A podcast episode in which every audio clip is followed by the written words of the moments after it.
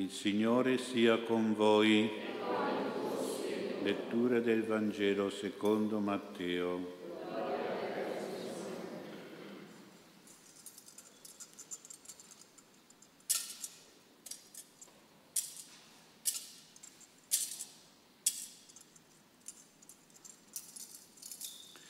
In quel tempo il Signore Gesù disse, chi accoglie voi, accoglie me.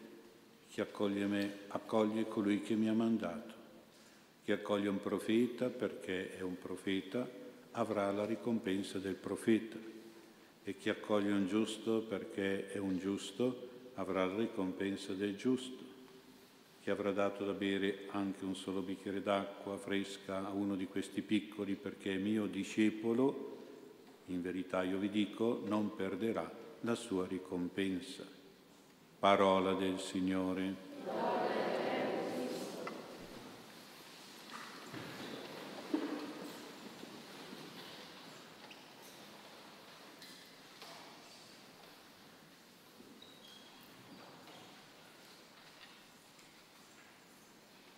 Sia lodato Gesù Cristo. Il Vangelo di questa domenica si inserisce bene nel mese di ottobre, che è il mese missionario. Fa parte questo Vangelo del grande discorso missionario di Gesù che occupa tutto il capitolo decimo del Vangelo di Matteo. È un discorso rivolto prima di tutto ai dodici apostoli, che sono i missionari primari, diciamo, e poi anche gli altri 72 che Gesù aveva mandato come missionari possiamo dire che sono i missionari secondari. Oggi quindi in questi apostoli, in questi discepoli, noi possiamo vedere rappresentato l'attuale gerarchia ecclesiastica che è fondata, formata da vescovi che sono successori degli apostoli da sacerdoti che sono successori dei discepoli scelti per la missione. Quindi i vescovi, i sacerdoti di oggi devono essere missionari, sono missionari anche se agiscono in una popolazione già cristiana, già battezzata. E questo devono avere quindi lo spirito missionario nel loro cuore. In ultima analisi il discorso è rivolto a tutta la Chiesa, a tutto il popolo di Dio, anche a noi. Ogni cristiano, ognuno di noi deve sentire di essere un missionario per natura, anche se non andiamo nei paesi di missione, dobbiamo in qualche modo essere missionari, per esempio, aiutando i missionari, le missioni con delle offerte. Domenica 23 ottobre ci sarà la giornata mondiale missionaria e poi anche si può essere missionari con un po' di buon esempio e di esortazione a tanti che si sono allontanati dalla Chiesa vedete che la Chiesa è mezzo vuota. Ecco, la Chiesa è missionaria per natura, come vuole Gesù, ma anche già Israele, il popolo di Israele era missionario, così voleva Dio. La missionarietà di Israele è del tipo di luce di verità che doveva attirare a Dio, attirare al vero e unico Dio della rivelazione ad Abramo e a Mosè. Il popolo di Israele era missionario perché era un rappresentante di Dio verso cui si dovevano incamminare tutti i popoli della terra, tutte le genti delle nazioni. Per questa missionarietà si prestano bene le immagini della luce, dell'ovile, della città sul monte.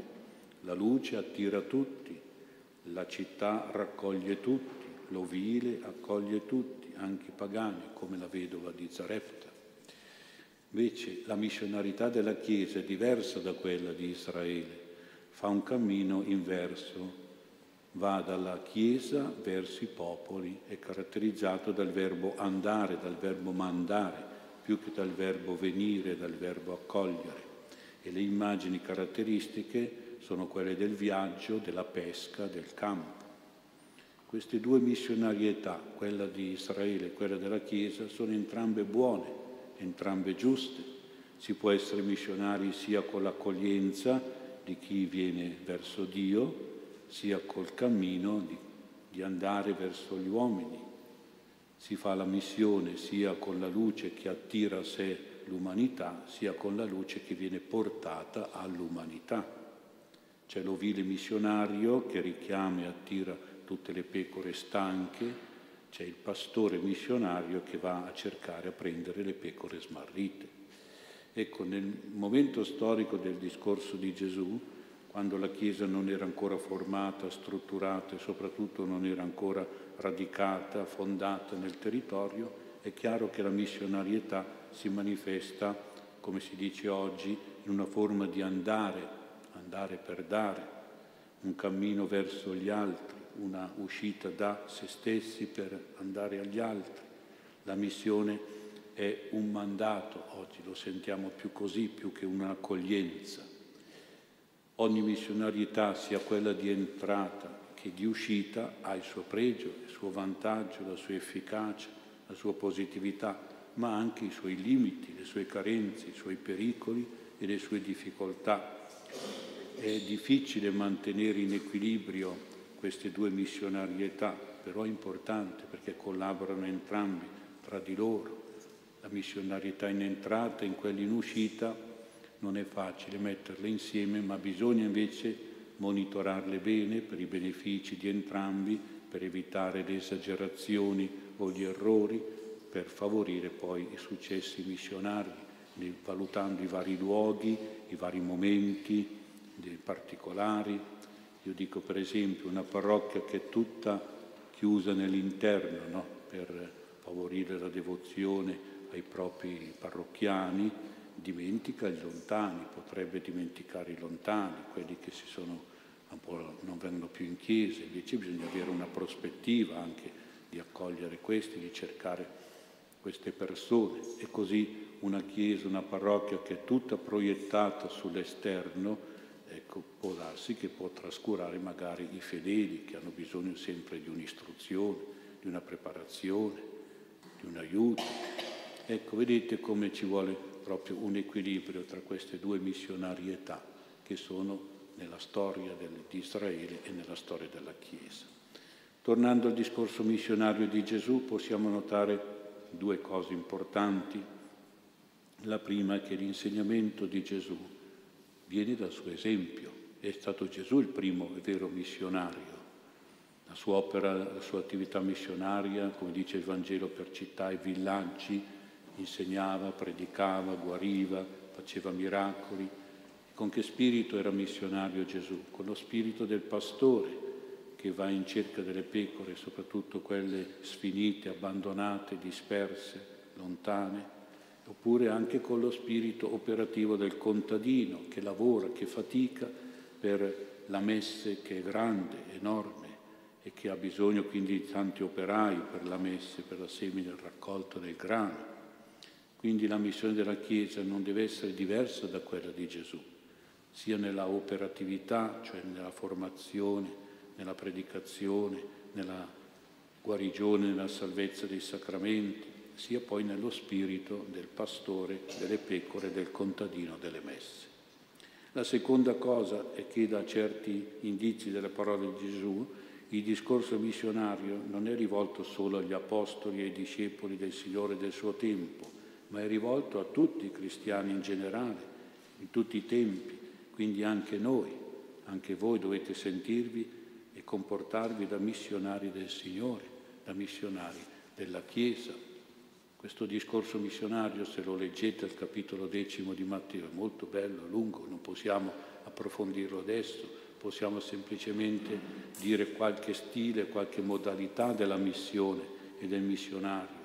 Gesù parla per esempio di una missione che è per la persona singola, ma che è anche per tutti, insieme, una modalità di povertà, di gratuità, di forza e di coraggio, di sobrietà e di premura con situazioni anche di pericoli, di persecuzioni, con eh, accorgimenti di misura, di prudenza, con eh, incontri a volte brutti di odio e di ostilità, con un bisogno di aiuto e di protezione, con un'esperienza di sofferenza e anche di martirio, con una conseguenza poi di premio e di ricompensa in cielo.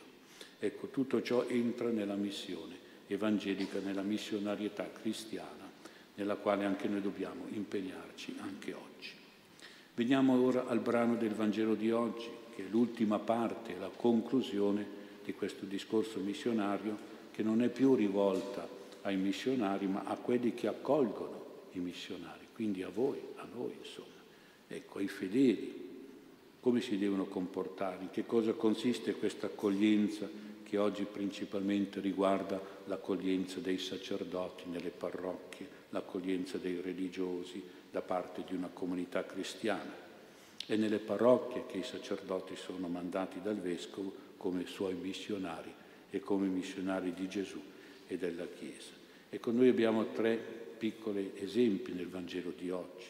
Gesù dice che la comunità cristiana e le parrocchie, come diremo noi oggi, devono accogliere i sacerdoti come profeti.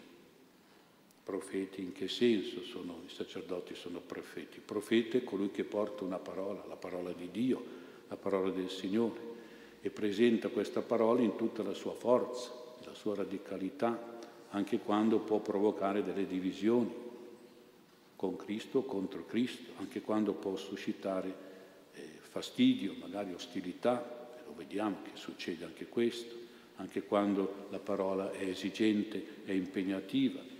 Quindi voi come fedeli dovete accogliere gli insegnamenti dei sacerdoti, i loro consigli, le loro direttive e soprattutto le loro catechesi, le loro omelie, tutto ciò che riguarda la profezia, il passaggio di una parola, la parola di Dio.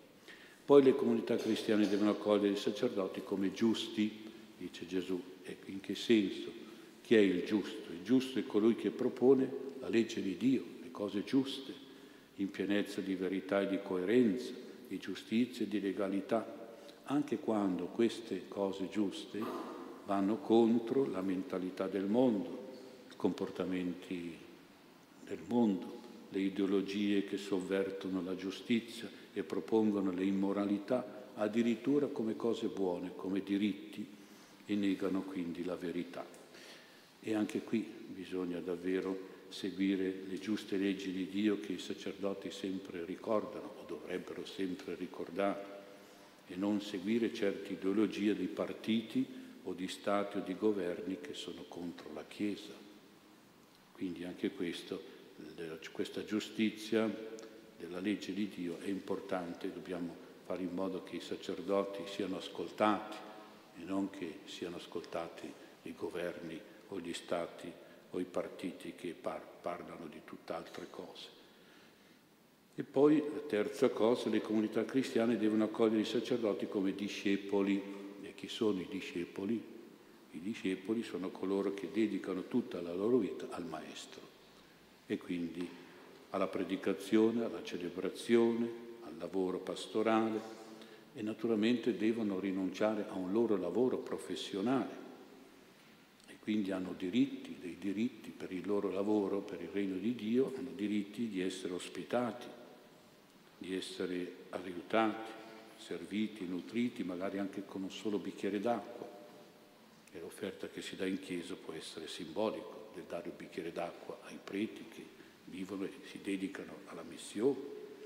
Comunque devono essere i sacerdoti sostenuti nei loro bisogni fisici e materiali non siamo nella situazione di Elia, della prima lettura, però tante volte nella storia i sacerdoti hanno sofferto la fame, hanno sofferto le persecuzioni e le povertà e quindi bisogna, e le comunità cristiane li hanno aiutati, soccorsi e protetti.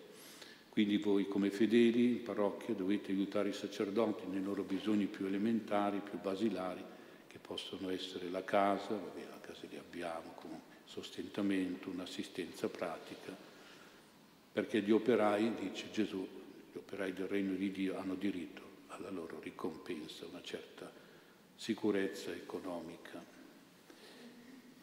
Vedete come sono importanti queste note. Poi all'inizio di questo passo del Vangelo c'è una frase che è fondamentale, fortissima, importante.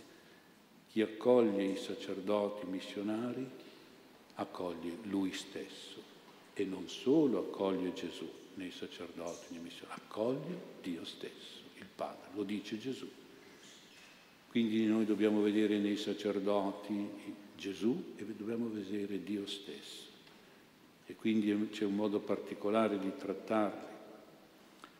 Io ricordo la fede reverenziale che c'erano in certe popolazioni, per esempio mi ricordo nella Bergamasca, perché io vengo da quelle parti, ecco, i sacerdoti erano circondati da una grande stima dalla gente, proprio un grande rispetto, una grande fiducia, forse qualche volta un po' esagerato, comunque ricordo di persone che dopo che il sacerdote era venuto in casa per la benedizione natalizia o pasquale, baciavano i gradini della porta dove il sacerdote aveva fermato i suoi piedi. Era segno proprio di grande rispetto del ministro di Dio, di colui che è il rappresentante di Gesù, di colui che è il missionario del Signore. Potrebbe sembrare una, una cosa esagerata, ma questo dice quanto, quanto era grande questo senso di rispetto e di fiducia e di amore per i sacerdoti.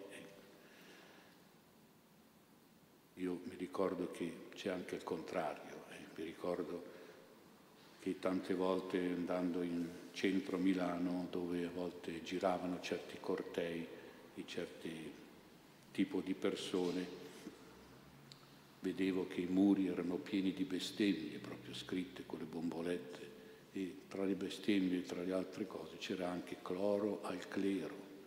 Chissà cosa faceva il clero per meritarsi il cloro, comunque vabbè, c'erano pure anche queste cose. Invece ricordo quanto bene mi ha fatto, so quanto era bello quando io sono diventato sacerdote, il giorno dell'ordinazione in Duomo, poi dal Duomo passavamo nella curia, scendevamo da una grande scalinata nel cortile della curia c'erano i nostri parenti, i nostri persone delle parrocchie dove noi eravamo cresciuti come seminaristi che erano lì a farci festa, quindi e la cosa commovente era che volevano baciarci la mano, le mani, perché profumavano ancora dell'olio della consacrazione, perché vedevano questa gente che ha tanta fede, vedevano nelle mani del sacerdote le mani di Gesù che consacravano l'Eucaristia, che assolvevano peccati, che consolavano i mali ammalati, eccetera, eccetera. Ecco, questo era un bel segno di rispetto e di, di fede, di, di attenzione. Eh, mi dicono che invece purtroppo adesso le cose sono cambiate. C'era fede. Mi dicono che adesso quando scendono i sacerdoti novelli c'è sempre dei gruppi che li prendono in 4, 5 o 6 e li buttano in aria così per far festa. Ma insomma, non mi sembra tanto bella questa cosa, confronto a quando ti baciavano le mani, era, era un altro modo insomma, di sentire ecco, di trattare un sacerdote, di vedere un sacerdote come Gesù e come Dio stesso, come dice il Signore, per l'accoglienza. E infine l'ultima osservazione, per tre volte se avete notato nel Vangelo si parla di una ricompensa, ricompensa per il profeta, ricompensa per il giusto, ricompensa per il discepolo, Cos'è la ricompensa? È la gratitudine, la riconoscenza. Io sento tanta gente molto pessimista, un po' scottata, che dice con tristezza, con tutto il bene che gli ho detto, gli ho fatto, che gli ho dato, non c'è proprio ricompensa, non c'è proprio riconoscenza nella gente, è vero. È una di quelle virtù completamente dimenticate oggi, purtroppo. E pensate che in, per Gesù la riconoscenza è una delle tre grandi virtù che lui ha sottolineato in Dio. Eh? Dio ha detto che è buono, misericordioso e giusto nella ricompensa, riconoscente, com'è bello vedere che Dio e Gesù sottolineava questo, continua a sottolineare questa ricompensa di Dio, Dio riconoscente. Noi gli uomini, noi non siamo riconoscenti, ma Dio sì, ci riconosce, anche un bicchiere d'acqua ci riconosce e ci ricompensa per quello e quindi ci è grato per quello. E quindi è importante insomma che anche noi conserviamo questa bella virtù del Signore, ma c'è una nota anche perché in greco la parola è più forte, perché tante volte le traduzioni non sono proprio così originali. In greco non c'è la parola riconoscenza, gratitudine, che è una cosa un po' sentimentale, c'è la parola salario avrà il suo salario, non avrà, cioè, non, avrà il suo salario, non gli mancherà il suo salario. E il salario è una cosa molto forte, una parola forte che indica proprio una giustizia volitiva di Dio, come uno stipendio, il salario è uno stipendio, una paga, un compenso, una retribuzione. E anche qui gli uomini spesso non pagano o pagano senza giustizia, e lo vediamo. Invece Dio dà il salario giusto, la ricompensa, ma non la ricompensa proprio come paga. E quindi anche se voi date un bicchiere d'acqua, il Signore ve lo paga state tranquilli, lo paga sempre, lo paga in modo abbondante, in modo perfetto. Hai fatto a un profeta, riceverai la ricompensa, la paga del profeta. Sarà pagato con, perché tu hai fatto il giusto e paga del giusto. Quindi, vedete come c'è davvero questa bella visione. Forse vi sarò dato impressione di aver parlato per interesse, ma non è così, perché questo è il Vangelo. Abbiate voi se saprete anche accogliere questo Vangelo, perché è un Vangelo che fa tanto bene a noi sacerdoti che ne abbiamo bisogno e soprattutto a voi che dovete essere missionari e dovete sostenere e aiutare sempre i missionari, anche quelli che sono i sacerdoti nelle parrocchie.